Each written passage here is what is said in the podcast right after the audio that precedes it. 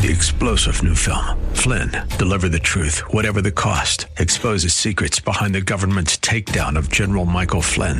Flynn knew what the intel world had been up to. He ordered the first audit of the use of contractors. This set off alarm bells. He told the truth. He was the most dangerous person for Donald Trump to hire. They had to get rid of Flynn. Flynn, deliver the truth, whatever the cost. Available now. Watch it today. Go to salemnow.com. Salemnow.com.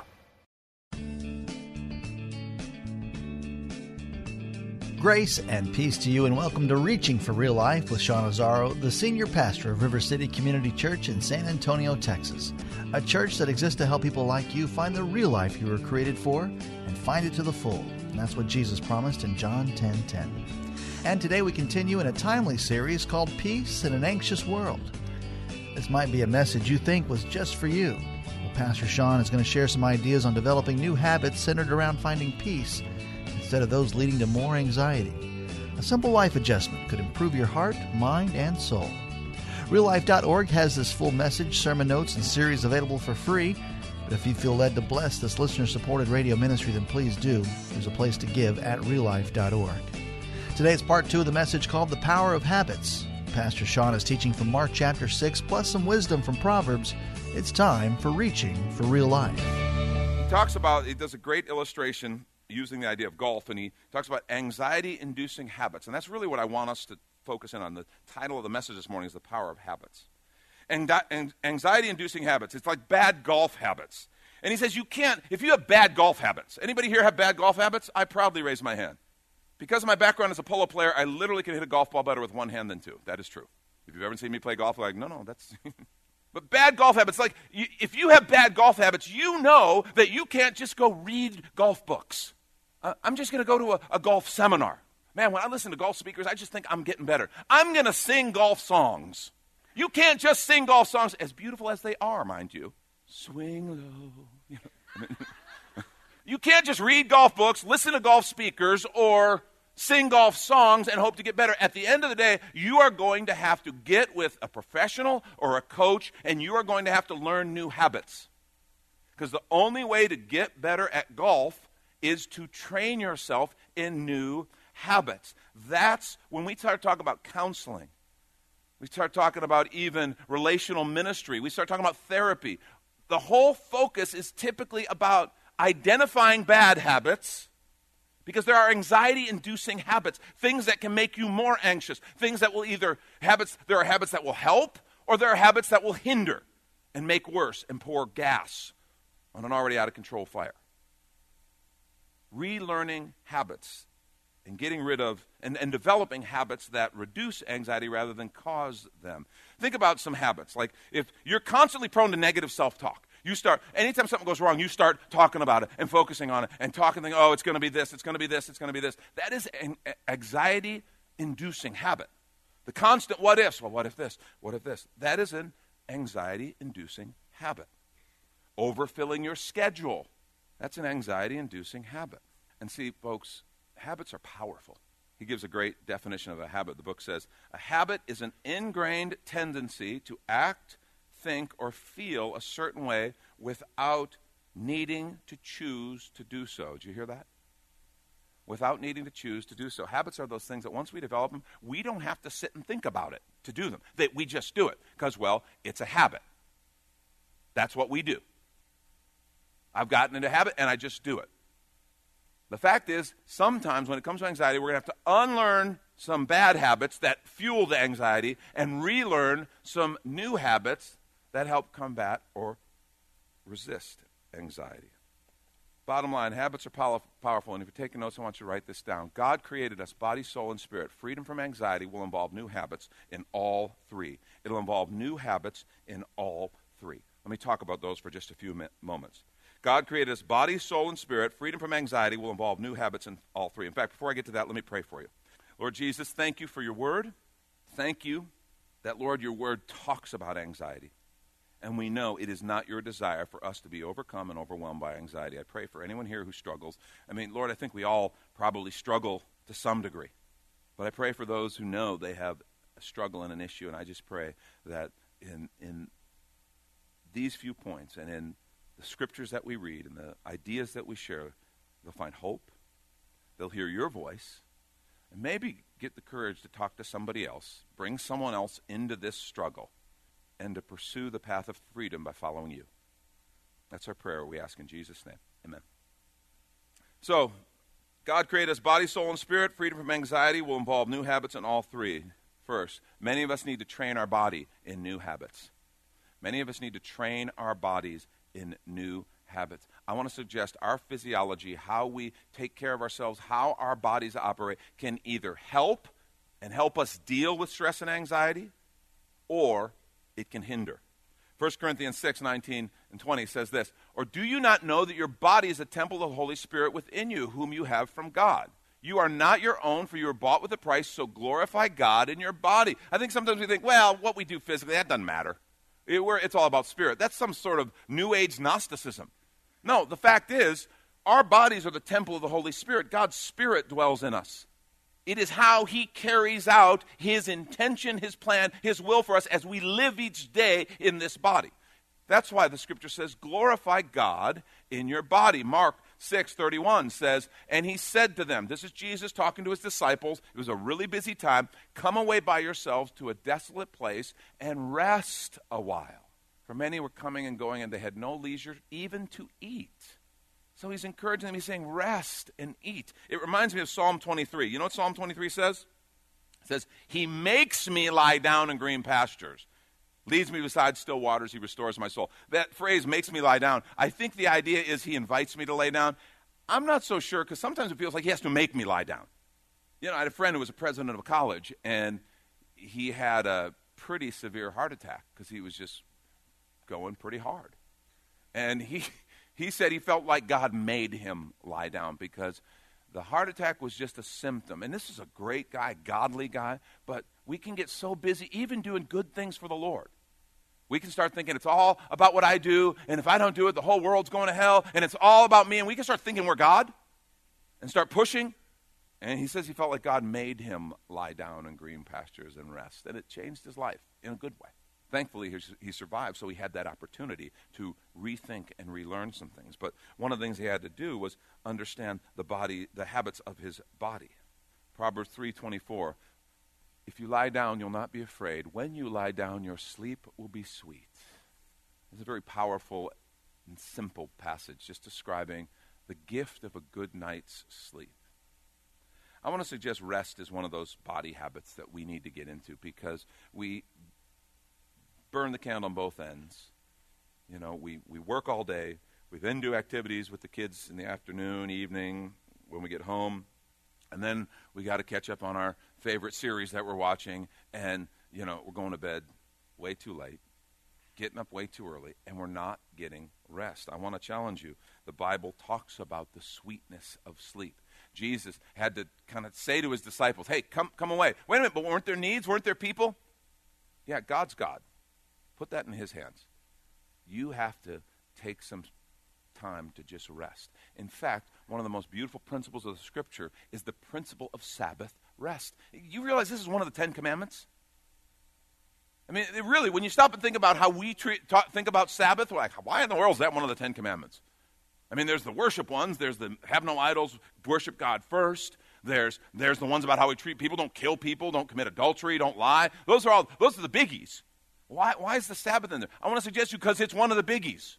Sabbath is that weekly point where the scripture just says we are to stop. And you know what happens in the stopping? In the stopping, I acknowledge I'm not God.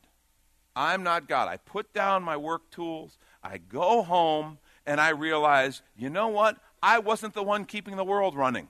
I think sometimes we think if I stop working, oh my gosh, the whole thing will fall apart. I have, a, I have to wake you up to something. One day, you and I are going to leave this earth, and our company might have a little kind of thing at the funeral and a little buffet for us, and then the next day they're going to get back to work. And they're going to be fine. I mean, that's hard for us because we love to think of us as indispensable. That's the problem. When I think I'm dis- indispensable, I'm going to kill myself being indispensable. When the fact is, no, no, no, it's not me who keeps the world going around. Sabbath is that weekly reminder it's God. He's my provider. But, Sean, your job is to help people find Jesus. And if they don't, they're going to go to hell and just eternal. I know.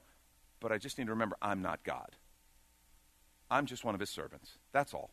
And you know what? You're not God. You're just one of his servants.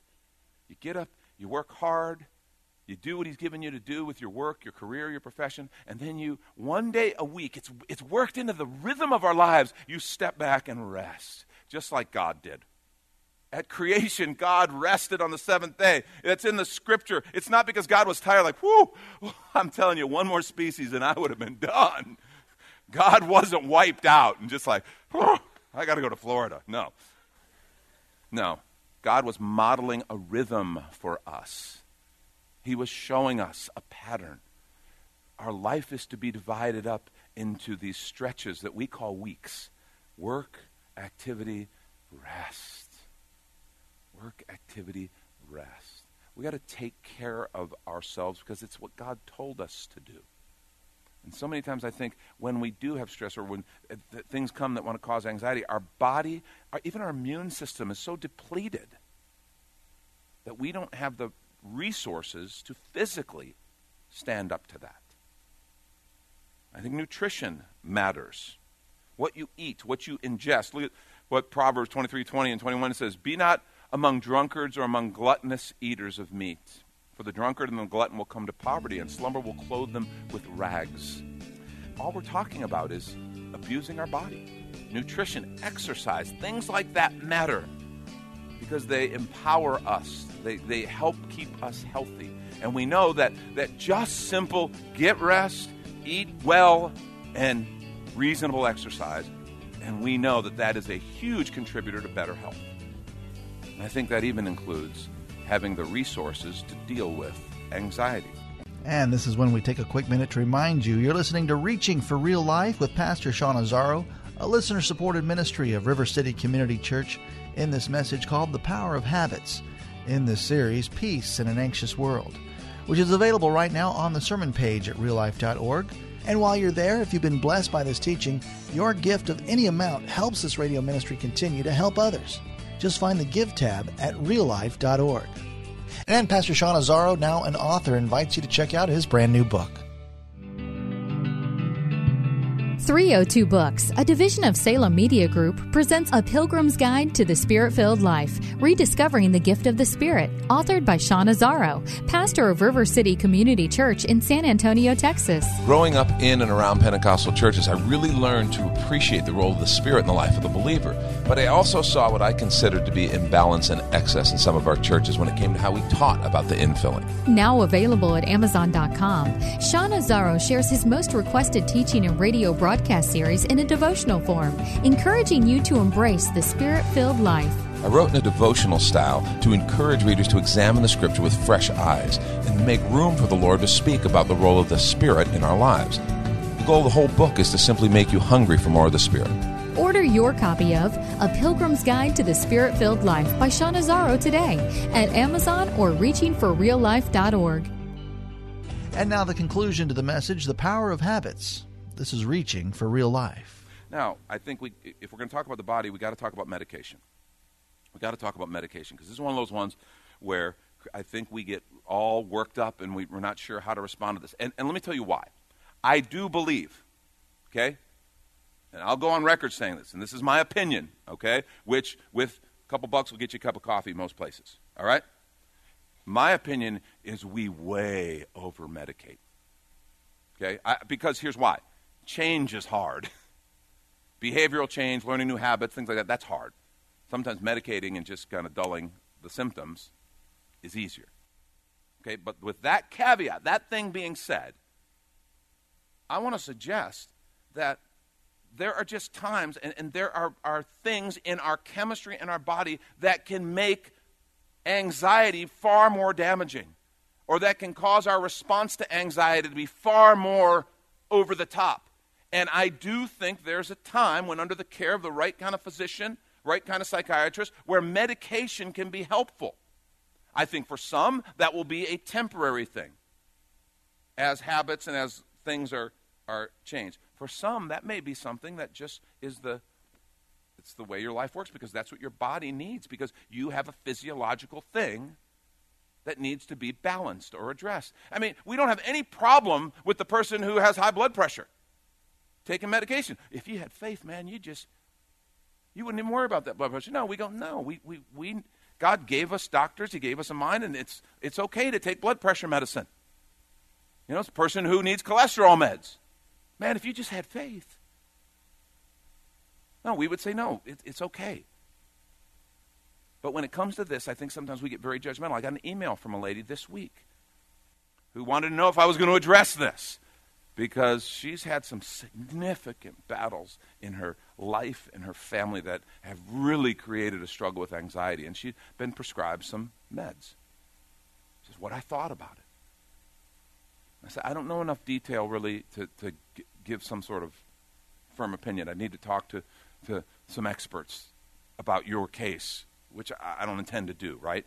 I said, but I think to across the board, if somebody's judged you, and this, that's what it was. Some believers said, well, if you had faith, you wouldn't need that. If you had faith, God, God you'd just talk to God and He would deliver you from that. And, and I just want to say, if you're going to say that at least, then I better never catch you at a doctor's office. Because I, I just think that kind of judgment has hurt people. And what it does is it causes shame and causes us to go into isolation, which only makes the problem worse.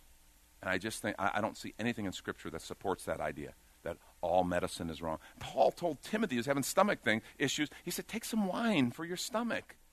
Literally, you've probably got a stomach bug. Take some wine to kill the bug. And so I just want to, I want to challenge us on that kind of judgment because it's actually far more common than you might think. See, many of us need to train our body in new habits because dealing with anxiety will involve the body because God created us body, soul, and spirit. And it will involve new habits in all three. Second thing, many of us need to relearn some habits of the soul. We need to relearn some habits of the soul. I love this passage of scripture, Jeremiah 6, 16. It says, Thus says the Lord, stand by the roads and look and ask for the ancient paths, where the good way is, and walk in it and find rest for your souls. And he's telling us to the people of God, and then he says, he, he accounts. It's almost like he goes, third person says, But they said, We will not walk in it. We will not walk. Find rest for your souls. How? Stand by the roads, look and ask for the ancient paths, the paths that have been well worn and understood to bring good fruit, to bring life. See, the soul is that deep inner man where our thoughts, hopes, feelings, intentions, emotions reside. And I think often we have habits of the soul, of the mind, that contribute to our anxiety. Few observations, few suggestions. I think sometimes we just need to learn new patterns of thoughts. If you wrestle with anxiety, you may need some help just to learn some new patterns of thought. For many, our thoughts always take us to the place of fear and anxiety. Every time something happens, our first response is going to go to a place of fear and anxiety. You can learn to identify those p- points, those thoughts and habits, and you can retrain them. You can learn to identify. Every time this comes up, I go here. You can actually, and sometimes it can be with your community group, sometimes it can be with a, a, pastor, sometimes it needs to be with a therapist or a counselor who's trained in helping you spot these things. You can go and identify and retrain and begin to develop new habits, patterns of thought. I think we need to examine and monitor our emotional responses. One of the great keys will be emotional responses. You know, if you find yourself having over the top emotional responses to something, that's a clue. If you find yourself ever saying, I just blew up and went crazy over something, and there's like your inner dialogue starts happening, and, and you're, you're kind of uh, like another part of yourself is talking to you, going, What was that about? That was, that's not that big a deal. Why are you so angry? Why does that stress you out so much? See, you can be, use those to begin to identify, and you can learn new emotional responses, or at least to push those in the right direction. You can learn new patterns of speech, and that's a big one how we speak about things. You can learn new patterns of speech. See, I want to suggest one of the ways that we relearn some of these habits of the soul is to seek wise, godly counsel. I think the gift of the right counselor, one of the things I think a counselor does is a counselor, I think, holds up a mirror. It's like a coach. And they can help you see things that you can't see, a trained, objective perspective. I remember when I was early training in Christian ministry, I went through some training with Youth for Christ. And one of the things you had to do was go, you watch this movie with the whole group, and then you had to go talk to a counselor. And I'm like, oh, God, like, I need that. You know, you know me, my attitude. I was very open and just embracing of all things like that. no, I wasn't. But I watched this movie, and this movie talked about different things and how one, eh, one thing in one area of your life can be related to something totally over here that you don't see. And, and one of the things in, in watching that movie, I recognized I have a performance thing. I man, I want to do things. I want to do them well, and I want, and I can be obsessive about things like that. And I recognize that in myself and how I can push, push, push to to do things at a certain point.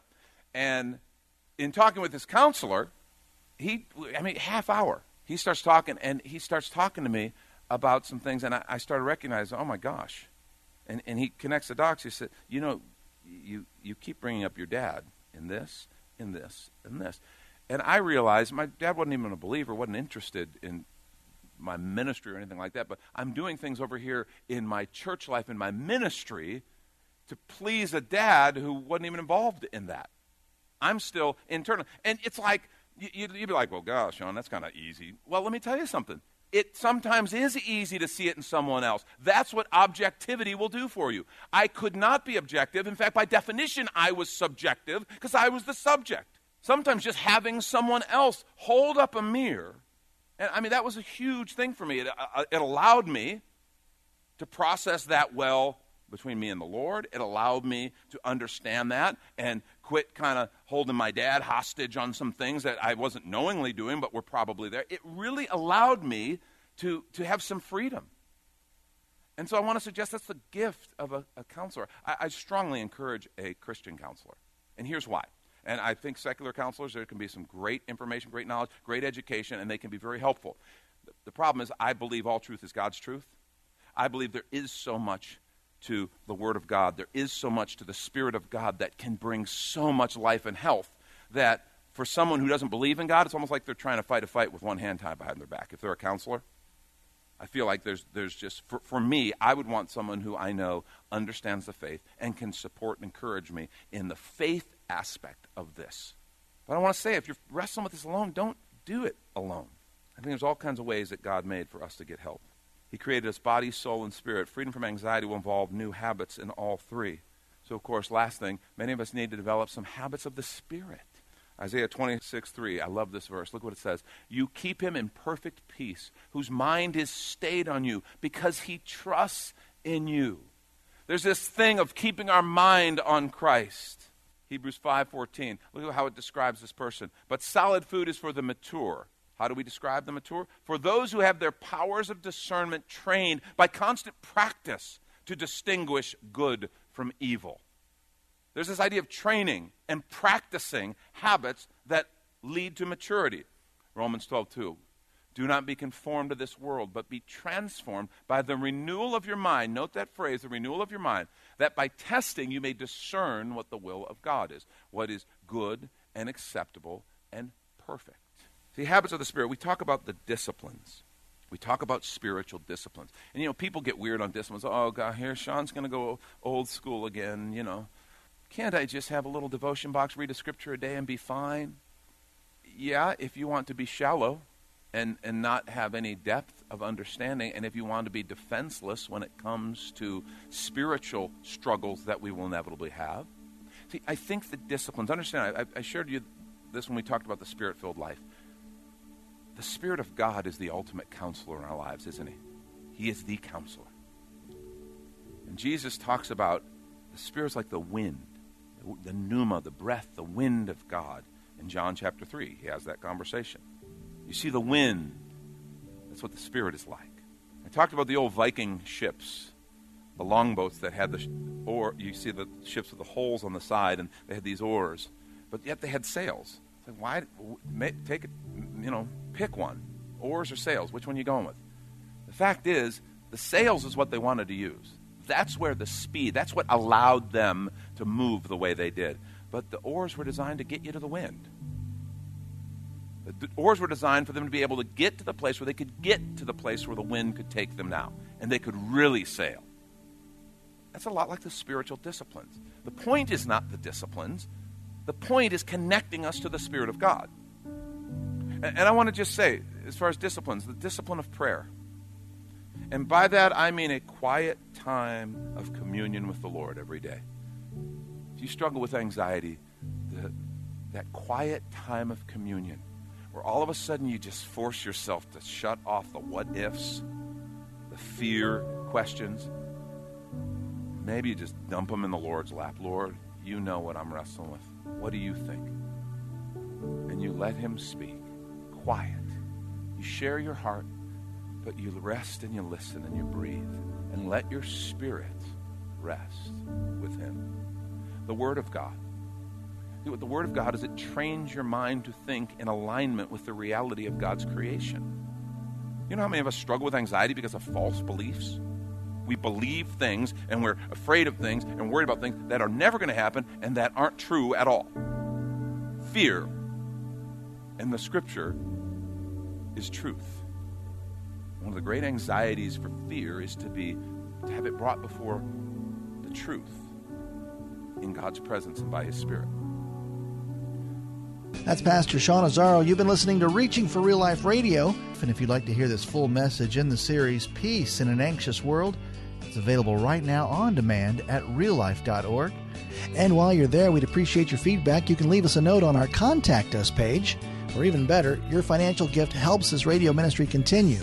Find that Give tab at reallife.org. But of course, you're invited to visit and join us at River City Community Church, located on Lookout Road right behind Retama Park, next to the Real Life Amphitheater. If you'd like to call the church, the number is 210 490 5262. As Reaching for Real Life Radio is a service of River City Community Church, we hope you join us again next time as you travel the road to real life.